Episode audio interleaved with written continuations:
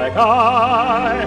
Hold your head up high till you find the bluebird of happiness. You will find greater peace of mind knowing there's a bluebird of happiness. And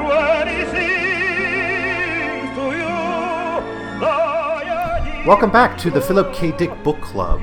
Now, in this episode, I'll be beginning my look at Dick's 1967 novel Counterclock World. Uh, and I'll probably cover this over four four episodes. Um, this is a, this uh, this this particular novel is quite a lot of fun. It's it's got some of his most humorous scenes, I think, and, and, and tensions, and it's got one of the the better humorous relationships we see in Dick's novels from the 1960s. Of course, that's something we see in virtually every one of his novels from the 60s is a broken or traumatic relationship. Um, really something Dick, I think, is drawing out of his own own, own life. The other notable thing about Counterclock World, and I'll, I'll get to the main device of it in a minute, but uh, the other main thing about this is it's such a religious novel. And if you're interested in that aspect of Dick's writing, the the fact that he really does have this religious turn in the 70s and 80s, and that becomes the major theme in his exegesis and and you know the the Valis and all that. And if you want to see the roots of this, I think this is a good novel to look at. I mean, we're in a world here where people are literally being resurrected at a daily basis, where the entire rules of life and death have changed, and it's almost impossible not to. To, to experience a religious revival here, um, and we have explosion of mainstream religion where people are you know accepting the, the language of Christianity again. But we also have the rise of new religious movements, which is a theme Dick is very, very interested in later in his career, um, especially even his last novel, the last novel published during his lifetime, the uh, Transmigration of Timothy Archer, is barely a science fiction novel. It's really a novel about new religious movements in California in the 19, you know, 70s. So um, now the main device of Counterclock World is what's called the the Hobart phase, and the Hobart phase is basically kind of a, an expansion and contraction of, of the universe in the in the sense of time, right? So for most of human history, we've been moving forward in time. People are born and they die, and their life is over, and a new generation takes over, and over as time moves on, knowledge is built up each generation. Now, with the Hobart phase, what was theorized is that eventually this will start to contract, and we're going to have a kind of a contraction of time where time's going to fall back on itself, and this is going to be a cyclical uh, process, right? And so, what that's what happens. So, in the counterclock world, we're already past this turning point in the Hobart phase, where time is going backwards. And it's been going back for a while. So, everyone's sort of used to the rules of this new society. Now, not everything goes back in time, and in my review on We Can Remember For You Wholesale, which is kind of like a short story that ties into this novel and plays with some of the themes, I was really frustrated that he didn't seem to have that much that actually went backwards. The only thing that went backwards was uh, was a handful of things. In the novel, it, it works a little bit better because it's really more about the theology of, of life and death and and resurrection, and you don't need everything to go backwards. I don't know if you could write such a novel, if it could even be possible to write a novel in which time was really in every way going backwards. So we have like the serious stuff, and then we have kind of the humorous stuff, and sometimes they overlap. The main way that time is going backwards is that the dead are rising from their grave. So as time goes back, when it gets when it reaches back to the point in which they died, they'll wake up, usually in their grave, asking for help there's people who make it a career to dig these people out of out of their jail uh, graves, uh, care for them until they're ready to go out in the world, and, and try to profit from from this by sell, essentially selling them to families and friends. Now, at some point, Saint Paul and even Jesus are going to be risen by this Hobart phase. At least, you know, that's what's strongly implied. It's going to keep going back. Uh, that's the most serious aspect of it. The other serious aspect of it is this human obligation then to destroy knowledge as we move back in time. So, uh, as we get to periods of time in which ideas didn't exist, they don't just vanish, right? It's actually the duty of humans to seek out that knowledge and and destroy it. So the world is actually losing knowledge as the Hobart phase retreats, and actually some people try to make a big deal out of like the extinguishment of their of their master's thesis or their book or another piece of knowledge. So eventually there'll be a time when we lose Einstein, we, we lose Newton, you know, we're back to the Middle Ages. Now, of course, people still remember stuff, so the mind still kind of works in a forward way. But the written texts of these things are abolished. And that's the important role of the library. The library is no longer a preserver of knowledge, it's actually got the opposite function, which is the destroyer of knowledge. And this gives them a lot of political power and makes them kind of a, actually a fearful place. They're actually a coercive agent um, and a major power player in society, not just a place people go for, for knowledge. So you may go to the library looking for knowledge about a person and it doesn't exist, right? Um, now, with the death and rebirth thing, the people who are going back in time, they've been reborn, they're eventually going to become, there'll be a young adults, then teenagers, then children, then babies, and eventually they'll have to crawl into a womb. Any womb will do and they'll stay there for nine months, and then that woman has to have sex with just anyone to kind of complete the process of going out of existence, right? So the world's being populated by these deadies who come from are, are born, but there also seems to be people who are born in the normal way, and it's not really clear if they're going forward in time or backward in time. So there's a mixed population of people. Now, then you got all the humorous ways, or like kind of the jokey ways that Dick plays with time going backwards in this novel. Things like cigarettes starts as butts. You, you open up your pack of cigarettes, take out a butt, and you, you smoke it till it's long. Uh, people who are going back in time will engorge food instead of eating dinner. They'll engorge food, and then they at the when their refrigerator is full of engorged food, they have to go and take it to the grocery store, and and drop it off there. There's even like whisker packets where people in the morning will put whiskers on their face instead of shaving. So everything's kind of working backwards. But a lot of it is it's not like it doesn't happen naturally in a lot of cases. It's almost like people have to do it almost like a cultural thing. So how much is actually going backwards is not clear. What does seem very, what is very clearly happening is people are rising from from the grave. Like instead of eating, because they engorge, they, they vomit out full food. Like they'll, they'll vomit out a banana or something that they'll put in the refrigerator. Instead, so they eat this thing called they drink have this drink called sorghum, which seems to be their main source of, of nourishment. Um, now, the main plot of this novel involves the rebirth of an important religious figure who had died sometime before, and then the conflict over that. The setting is essentially one small company that uh, of of people who go around these graveyards and dig out people from from their grave when they wake up. That's that's their job, and then they try to make some money from the, the essentially selling them to to loved ones. So I think that's enough introduction to the main ideas behind the novel. And let me get into the story itself as much as I can. I'll, I'll probably look at five chapters today, the first quarter or so of, of the novel, where we'll really kind of meet our main characters and, you know, in our, our main setting.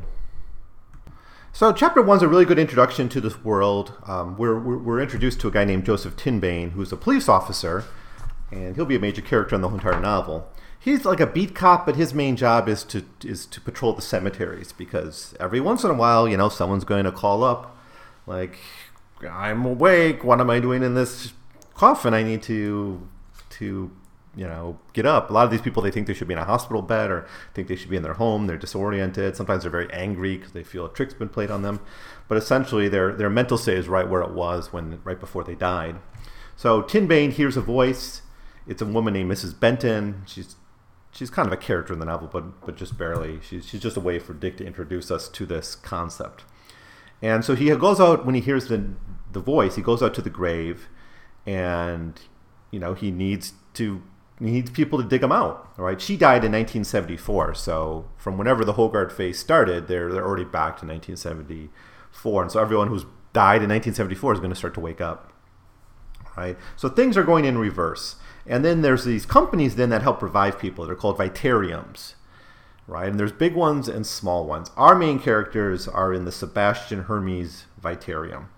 And they're they're just a small firm. They're not doing that well, and they're going to get their big chance to to make a big profit. So that's kind of the driving motivation of this firm. It's run by a a, reborn person named Sebastian Hermes. So he actually had died. He was a revival as well and so Tinbane, he's got a good relationship with them. So occasionally he calls uh, Sebastian Hermes and says, "We got a job for you," right? Rather than calling one of these other firms. And and they're a small firm, so they'll they'll be willing to come up at a at a moment's notice and and go to the graveyard and, and help this woman. All Tinbane can really do is dig a like air hole and you know, talk to her a little bit and try to try to calm the woman down. She's got to wait for the Vitarium to come. Because what does the Vitarium have? Well, they have several different functions. One is they do the physical digging out of the grave. Another thing they do is they check the health because these are people who just died, right? So their health isn't good, so they have to be stabilized so they don't die again.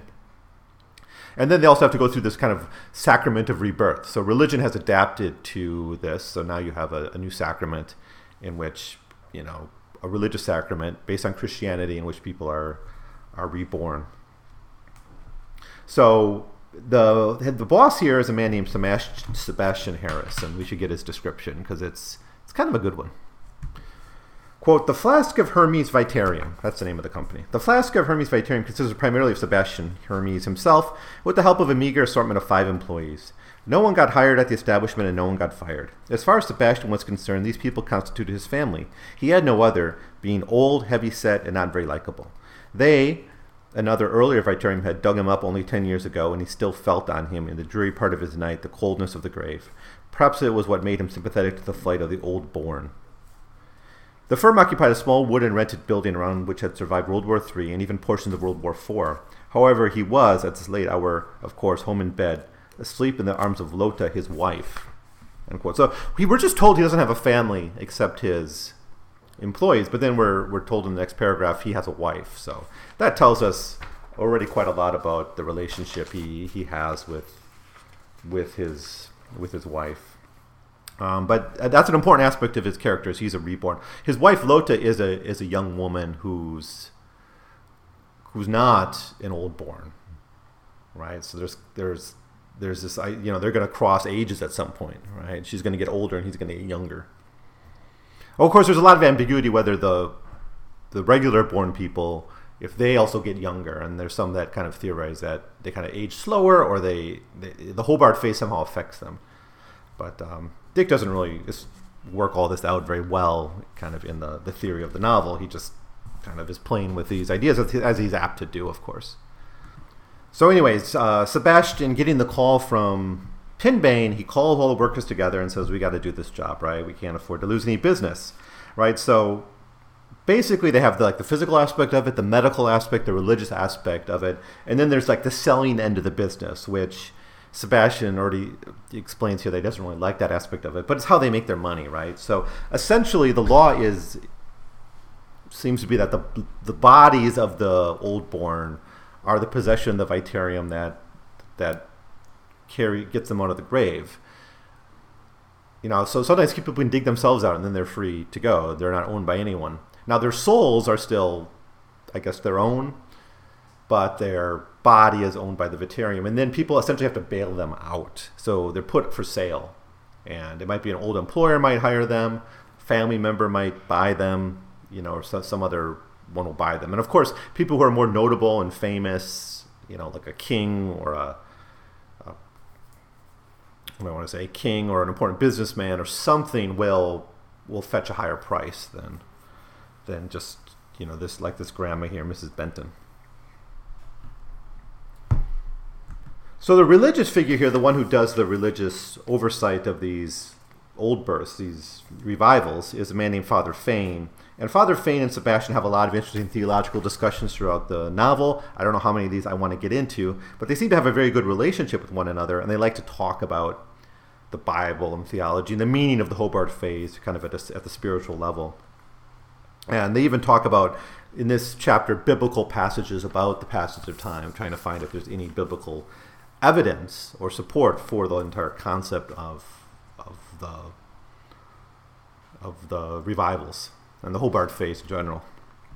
So the whole gang gets to the gets to the graveyard. Tinbane meets them, and so we actually see this revival take place. This this reviving of Mrs. Benton, and it's it's a fairly compassionate process where they talk her down, try to explain what's going on, wake her up, and and it, you know they do this every day, so they get a little annoyed from time to time hearing the same questions from these old born. But nevertheless, it seems to be a fairly sympathetic process, right? We're told a little bit here about how the phase seems to work. That it does seem to be an almost uh, cyclical process. Now, the what the big discovery in this chapter is that Thane the the father, Father Fane, who has some kind of level of psychic ability. He begins to sense that there's someone about to be, be born here of kind of great historical meaning and great historical weight. He doesn't quite know when or who, but he thinks like if we look around, we might find the graveyard, the gravestone of whoever we're looking for here, because there seems to be someone important here about to to awaken, about to be revived, and we're going to want that job, right? Of course, because it's it's big money. So at this point in the story, their concern is almost entirely about the profit, about the money. Now, before I get to this final part, you know, I want to say that Sebastian is constantly thinking theologically about the Hobart phase and this this kind of in reverse cycle of death and rebirth. And we have some wonderful kind of theological speculation, and, and a lot of this I imagine is just Dick's own readings and thoughts about theology coming coming through. In fact, he's got like theologians are the epigraphs of every single chapter. Um, chapter one, by the way, is Saint Augustine. Place there is none. We go backward and forward, and there is no place. Um, end quote. That that's that's Augustine, um, and obviously that's a reference to to time, right? Time place not mattering, but time mattering, right? In the big scheme of things. But listen to this. This is just great stuff, if, if you're interested in theology, anyways. Um, and this mortal, he thought, must put on immortality. And then the saying that is written, he thought, will come to pass. Death is swallowed up in victory. Grave, where is thy victory? O death, where is thy sting? And so forth. He roamed on, using his flashlight to avoid tripping over the headstones. He moved very slowly, and I was hearing, but not exactly, not literally with his ears, but rather inside him the dim stringings underground. Others, he thought, will one day soon be old-born. Their flesh and particles are migrating back and already, finding their way into their one-time places. He sensed the eternal process, the unending complex activity of the graveyard, and it gave him a thrill of enthusiasm and of great excitement. Nothing was more profoundly optimistic, more powerful in its moment of good than this reforming of bodies, which had, as Paul put it, corrupted away, and now with the Hobart phase at work, reversing the corruption. End quote. Now, of course, it seems that the Jews in the time of, of Christ believed in bodily resurrection, right? Because actually, Jesus goes up body and all, right? There's no body of, of Christ in Christian theology, right? And it, it seems there's that belief in that time that bodies are resurrected. Of course, they also see bodies decay and rot. So I'm not quite sure how they join that. But what we have here with the Hobart phase is literally the particles, when we decay, right, our particles could spread all over the, the ecosystem, right? worms, you know, eat parts of us and deposit parts of us all over, and eventually we're spread all over, right? But the particles through the Hobart phase actually come back and join with the bodies. And that seems to be the core of what the Hobart phase does. A lot of the other stuff is just there for jokes. Really, what it is about reconstituting these bodies particle by particle. And of course, he's giving theological significance to it so anyways they, they finally find this grave and i think it's the biggest grave around so it's not hard for them to find but it's a man named thomas peake his dates were 1921 to 1971 now of course um, he's going to ri- ri- arise soon mrs benton died in 1974 so there's a three-year gap here which suggests that the hobart phase doesn't work in a strict day-to-day level you know it, it seems different people will rise up around the time they die but not maybe on the day you know as time goes in reverse and what was he? Well, Thomas Peake was the head of a new religious movement called the Udi, or the Uditi. So sometimes it's just called Udi, and I guess the, the, the Udi cult, and then the followers are the Uditi. Right? So sometimes you'll hear both. And he's the one who who founded it. Now, this church has since since uh, Thomas Peake died been taken over by this guy named Raymond Roberts, right? Who's also getting younger, it seems. Um, but Thomas Peake had died. So there's there's this idea that there's going to be like a crisis in this church as the the, the followers of Peake compete with the followers of this new guy, um, Raymond Roberts. Right now, Raymond Roberts, the popular impression is that Raymond Roberts took the Udi from being a real legitimate religion with actual real theological ideas and some good ideas and some meaning into making it basically like a con artist, like a really kind of kind of a cult thing that's kind of a fake, like a, a scam, right? Now, the heart of it is this this kind of idea of a shared religious joined experience. In fact, Loti says right right out that you know when we learned in college when we learned about this, we we taught that under peak the Udi weren't a, a racket, right? But essentially now they are a, racket. So the question here is when Peaks revive, can he revive the Udi's faith into something more authentic? Can he also revive that religion, make it something more meaningful?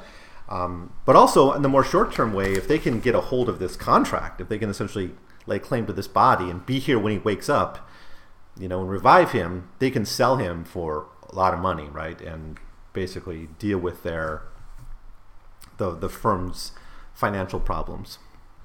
So as this chapter ends, Sebastian tells his wife Lotte to go to the library to investigate what she can about about Peak and maybe yeah, I can think of the yeah, mostly about Peak. And she's terrified of the library, right? So there's a running joke, which actually has it's for good reasons. We see by the middle part of the novel, but you know, the, in the early part, there's this really funny joke about just her terror, terror going to the library, right? Because again, the library is not just a place for knowledge anymore. It's it's really one of the center points of, of controlling all knowledge in, in the world is the library because they, they have this job of destroying knowledge as it as it gets to the point where it shouldn't exist anymore, right? Now, many authors are supposed to do this themselves, like destroy the last manuscript. The libraries are destroying any copies that they can get a hold of. They're not 100%, right? They're, you know, things fall through the cracks, but by and large, they've been successful. To do this, though, they've had to create a whole security state.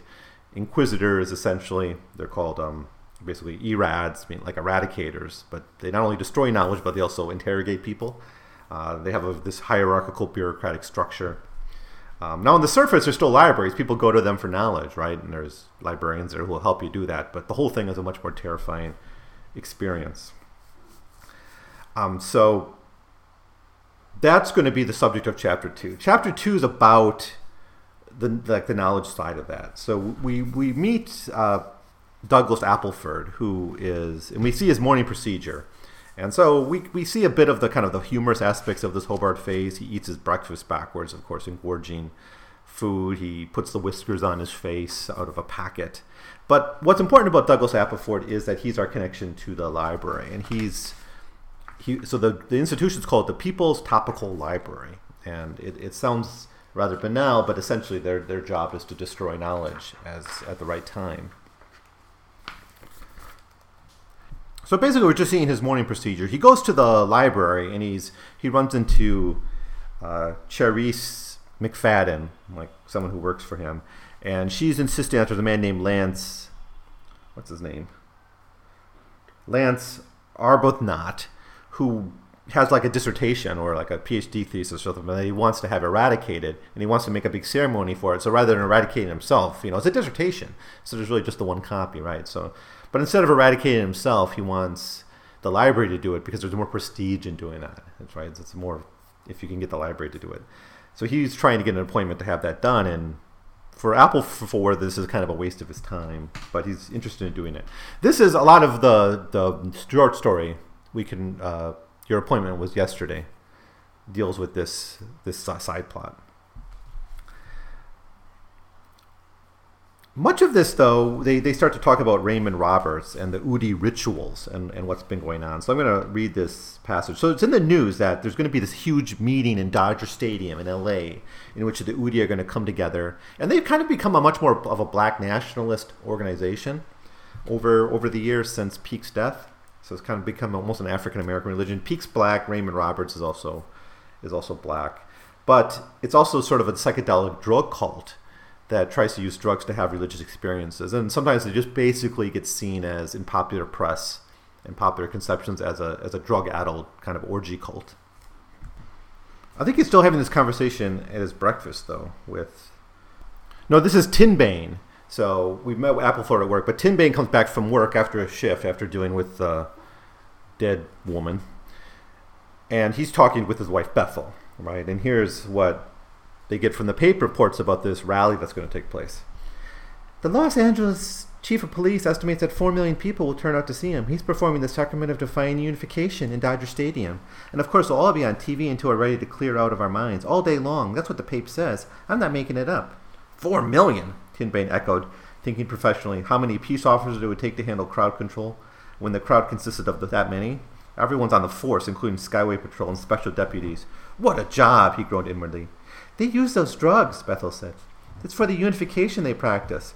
There's a long article on it here. The drug's derivative from DNT. It's illegal here, but when he goes to the performance of sacraments, they let him.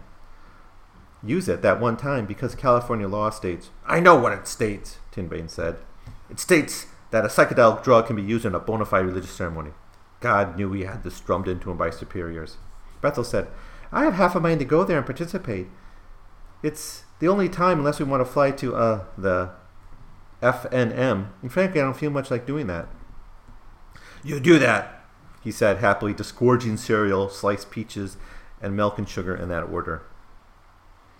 So that's what it is. That's the description of this ritual. But it, it's seen as kind of a, a big orgy almost. Uh, but it's this collective religious experience, which is something that Dick is very much interested in. Of course, it's it's a major theme in Do Androids Dream of Electric Sheep, which will be the next next novel in our in our list. And then the rest of the chapter is just Tinbane disgorging his his his breakfast.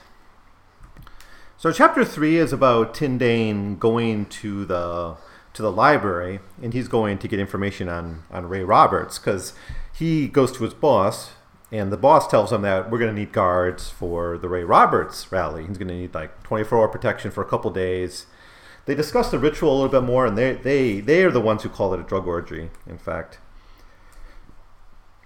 quote. You'll be interested. There's some strange things in there. Things he said and done. What Udi believes. We're allowing that communal drug experience, you know, even though it's technically illegal.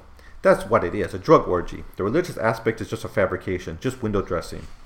What a weird and violent man. At least so we view him. I guess his followers don't find him so, or maybe they do when they like it. So they send him off to the library to to find out what he can about Ray Roberts in preparation for this job of essentially protecting him. Um, at the same time, he run he goes to the library and he runs into Lotte Hermes, you know, Sebastian's wife, the one who fears librarians in the library, and she's of course there looking up stuff about the Anarch, the Anarch Peak, for um, her husband's company, which is hoping to, of course, revive the Anarch Peak. The Anarch is the title. I don't think I explained that before. The Anarch is just whatever title this the Udi give to this founder of the religion. I guess it's kind of like a prophet or something. So then we jump to Appleford, who's in the library. His secretary is dealing with this black man who's come in. And the black man comes in and he asks about Anarch Peak. And in fact, he was pretty clearly realized, Appleford finds out right away that this man is a simulacrum, a robot, and he works for a guy named Carl Gantrix. And, and so there's kind of a little bit of a joke here where his name becomes Carl Jr. then. The robot is Carl Jr., which of course is a chain of fast food restaurants that started in the 50s in, in California. Um, so that's a kind of a California joke right there, I think. And I bet.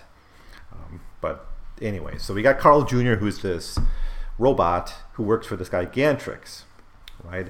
And he's basically trying to get what information he can about the Anarch Peak. And we don't know who he works for, but I'll just tell you that he works for Gantrix, and, and by extension, Carl Jr. works for the the Udites, the Udite movement. Um, now, while like Applebaum is looking up stuff, I think uh, yeah, the robot gives him like this big shelf of documents to to, to look through, and he starts looking through. And while he's doing that, the robot tries to like put some nanobots and machines and stuff in the card catalog. He's trying to do some spyware into the, you know, spy robots in there. Applebaum eventually finds out about and is able to destroy and stop the probes. And Gantrix is then forced to call the library and, and kind of apologize and deal with the fact that he's been been called out. But then he basically come out comes out and right confesses to Applebaum that he wants to know where the Anarch is buried, and that's why he's interested in the library. And he was hoping the robot could have basically figured it out, but since he failed, he has going to have to face directly the the you know the library. And we see here's our first evidence that this destruction of knowledge actually is a pretty important thing, and, and this is the core role of the library, right? Appleford even says, Our job here at the library is not to study or to memorize data, it's to expunge it. And Gantrix says, Well, you stated your position with clarity and admirable brevity, so we're to assume that the fact the location of the anarch's body has been expunged, as a fact no longer exists. It has undoubtedly been unwritten, Appleford said, or at least such is a reasonable presumption in accordance with library policies. And Gant- Gantrix is trying to get him to look, but but Applebaum is annoyed by this and and says, "I'm not going to look for you." So that's all. It's kind of a short chapter. Oh, but one other thing here is Oh no, that's in the chapter four. So um, in chapter four, we just have an extended continuation of this scene where Applebaum is gets a call to the boss of the library, who's a woman named Mavis McGuire, and she's a real she's a real hard ass, right? Tough, brutal, right? Willing to use her children, her own family members to assert her will. We're going to learn throughout the course of the novel that she's a really nasty, she's a piece of work, to be sure. And I don't know, it's just like the the fantasy a child child child has of like the oppressive librarian. If we just like injected that on steroids and inflated it, that's what we have here with with Mavis McGuire. Oh, so Applebaum actually goes up to see McGuire to report on what happened and how this Gantrix guy tried to send a robot to implant some machinery into the into library. So the rest of this chapter is a conversation between Officer Tinbane and, and Lotte Hermes. And they mostly talk about the Anarch Peak. And Lotte here is really not very careful. She she reveals that she knows the location of Anarch Peak's body. She reveals that basically his her firm, her husband's firm, has an interest in it. And she, she's basically too bad, you know, babbly here, but you know, she's kind of a naive, silly girl, you know, who's afraid of the library. Right? That's the, the image we have. I don't know. It must have been one of, you know, maybe Dick's wife was afraid to go shopping or something, and, and Dick is kind of, you know, or to run some errand, and, and Dick is kind of being cathartic about that in this in this novel. But the interesting thing they do is they talk about Anarch Peak's background and that he has a connection to Bishop Pike. This is James Pike. This was a real Anglican bishop, active in the United States, very much a kind of a television theologian of the of the 60s and 70s. And Dick was very much influenced by James Pike. In fact, his final published novel, The Transmigration of Timothy Archer, is largely about James Pike, and we'll we'll talk about that when we get to that that that um, period. But I do want to like just briefly introduce what his core theological ideas were, Bishop Pike's, to see if they they play a role in this novel. So I think the main thing about Pike is he's he's sort of the the hippie side of, of the clergy. Because this is at a time when the Catholic Church, in the 60s, I mean, the Catholic Church was banning birth control and, and coming out with the Humanae Vitae encyclical, which said, like, you know, all birth control is, is a sin. Here's what Wikipedia said. His outspoken and to some heretical views on many theological and social issues made him one of the most controversial public figures of his time. He was an early proponent of ordination of women, racial desegregation, and the acceptance of LGBT people within mainline churches. Pike was the fifth bishop of California. Late in his life, he explored psychic experimentation in an effort to contact his recently deceased son. And of course, that kind of stuff comes into the novel, the three the transmigration of Timothy Archer. It says here that uh, Dick and Pike were friends, and Pike officiated Dick's wedding to to Nancy Hackett. Um, that that's his fifth wife, fourth wife. So uh, there's not too much here about his theology, though. Um, it seems just seems he was kind of on the social progressive side of things of the church, and and defended Planned Parenthood and things like that from the attacks of of conservatives. Um, now, what the the conversation they have here is that basically, as Peak Peak Peak died young, he Peak died in his the Anarch Peak died at fifty, so he's going to be revived at the peak of his powers, right? His peak of his intellectual powers. He never had that old age decline, so he's going to come right out of the gate running, and he's going to be the power force in the Udi church. This other guy, Raymond, this Raymond guy, Robert Raymond, is going to be passed away. In fact, he's getting younger and younger. So it's really going to be Peak who's going to to to lead the thing. They talk a little bit about how Vitarians sell people, and we're going to get a first-hand account of that later on in the story. But the real point here is that the important point that happens in this chapter is that Hermes reveals she knows where the body is. So um, it's kind of out there now in the library in because we're assuming a surveillance state here, so everything they say is being recorded. Uh, knows it that the Hermes Vitarium knows where Anarch Peak's body is and knows he's going to be risen soon. They don't know where though. They just know that someone knows. And so much of the novel then is going to be this competition over acquiring and securing this body.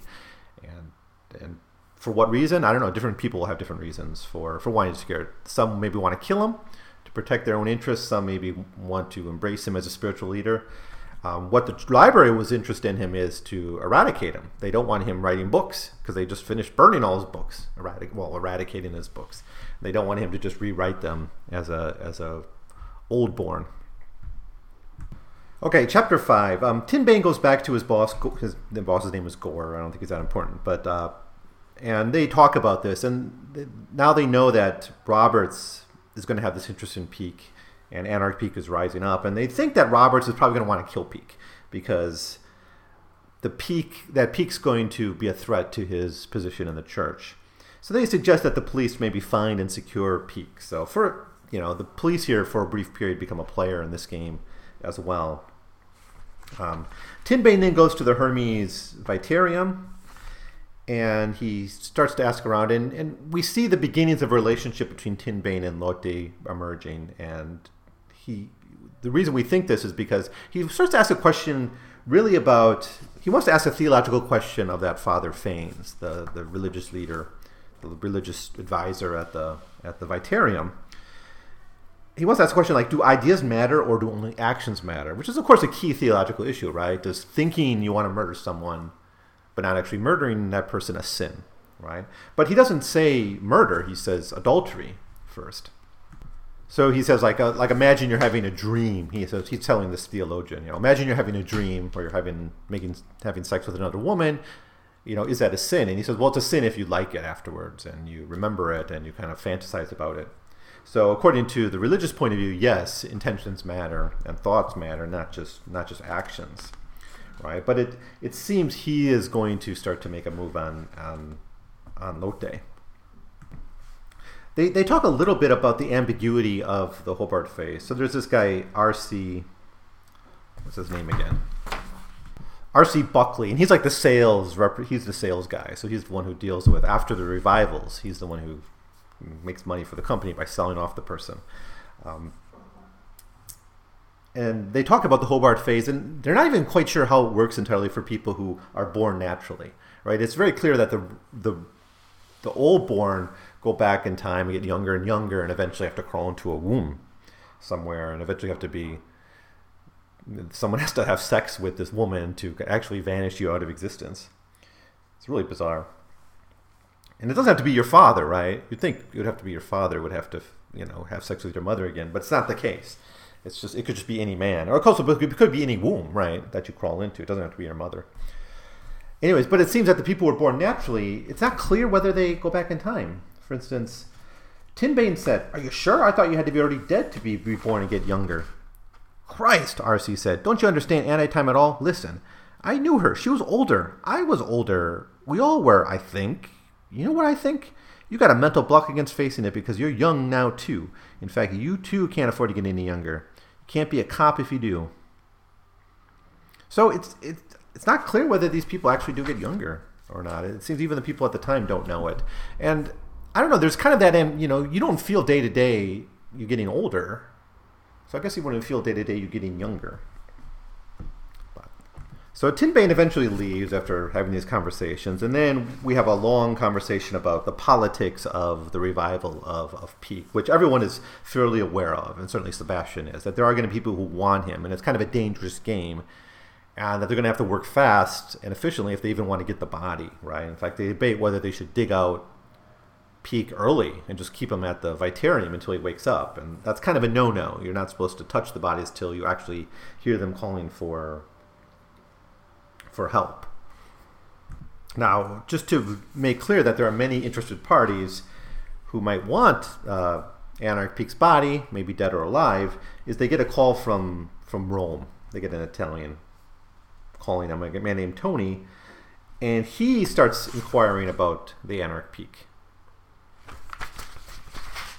And this really scares Sebastian. He, he thinks, uh, how could anyone know? Only the six of us here, our organization, know. Lotte he thought then. She knows too. Could she have told anyone? Well, it's come to light eventually, if they expected to sell the Anarch, but it this soon, before they actually had the physical custody, this made it imperative, he realized, to get the Anarch out of the ground with no delay, law or no law. I bet it was Lotte, he thought. Damn her. And so then they set off for the grave digging mission. They decide they commit to having to break the law to dig up the Anarch now before they, they lose their chance entirely.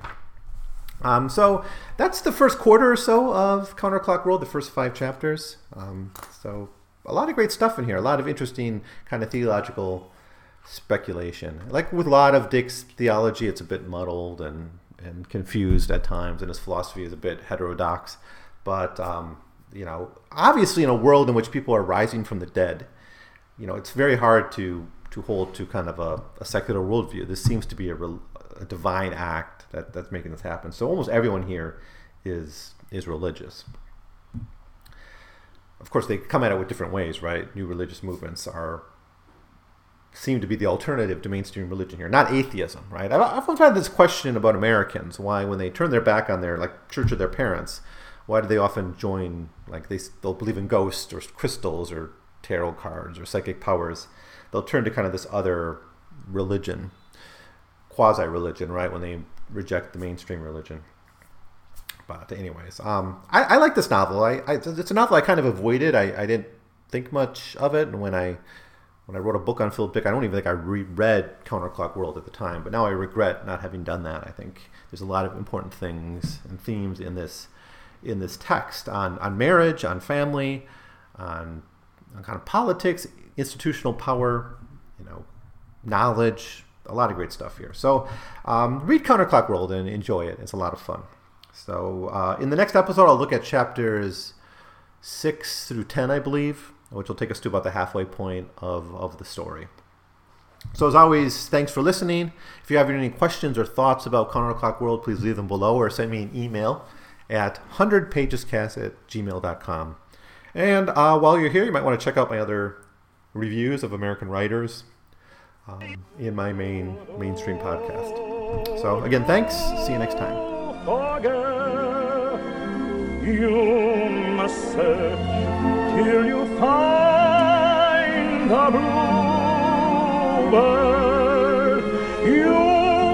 Find peace and contentment forever if you